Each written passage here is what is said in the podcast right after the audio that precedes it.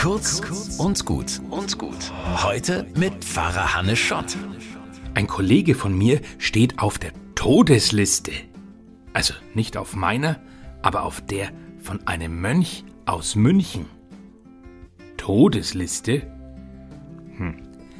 Der Mönch muss jährlich seinem Abt eine aktualisierte Liste geben, wer im Fall seines Todes zu verständigen wäre. Die Todesliste. Und da ist mein Kollege drauf.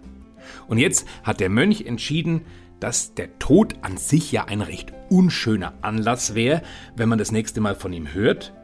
Und er hat stattdessen alle eingeladen, die auf seiner Todesliste stehen. So hat's mir der Kollege begeistert erzählt. Und es war wohl ein rauschendes Fest. Was für eine tolle Idee. Und die will ich für mich aufnehmen. Ich will auch eine Todesliste haben und Namen draufschreiben.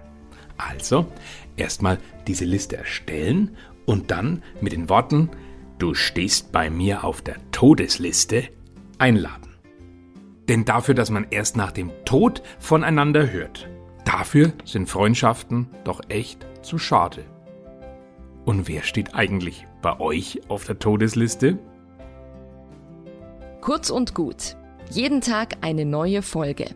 Am besten, ihr abonniert uns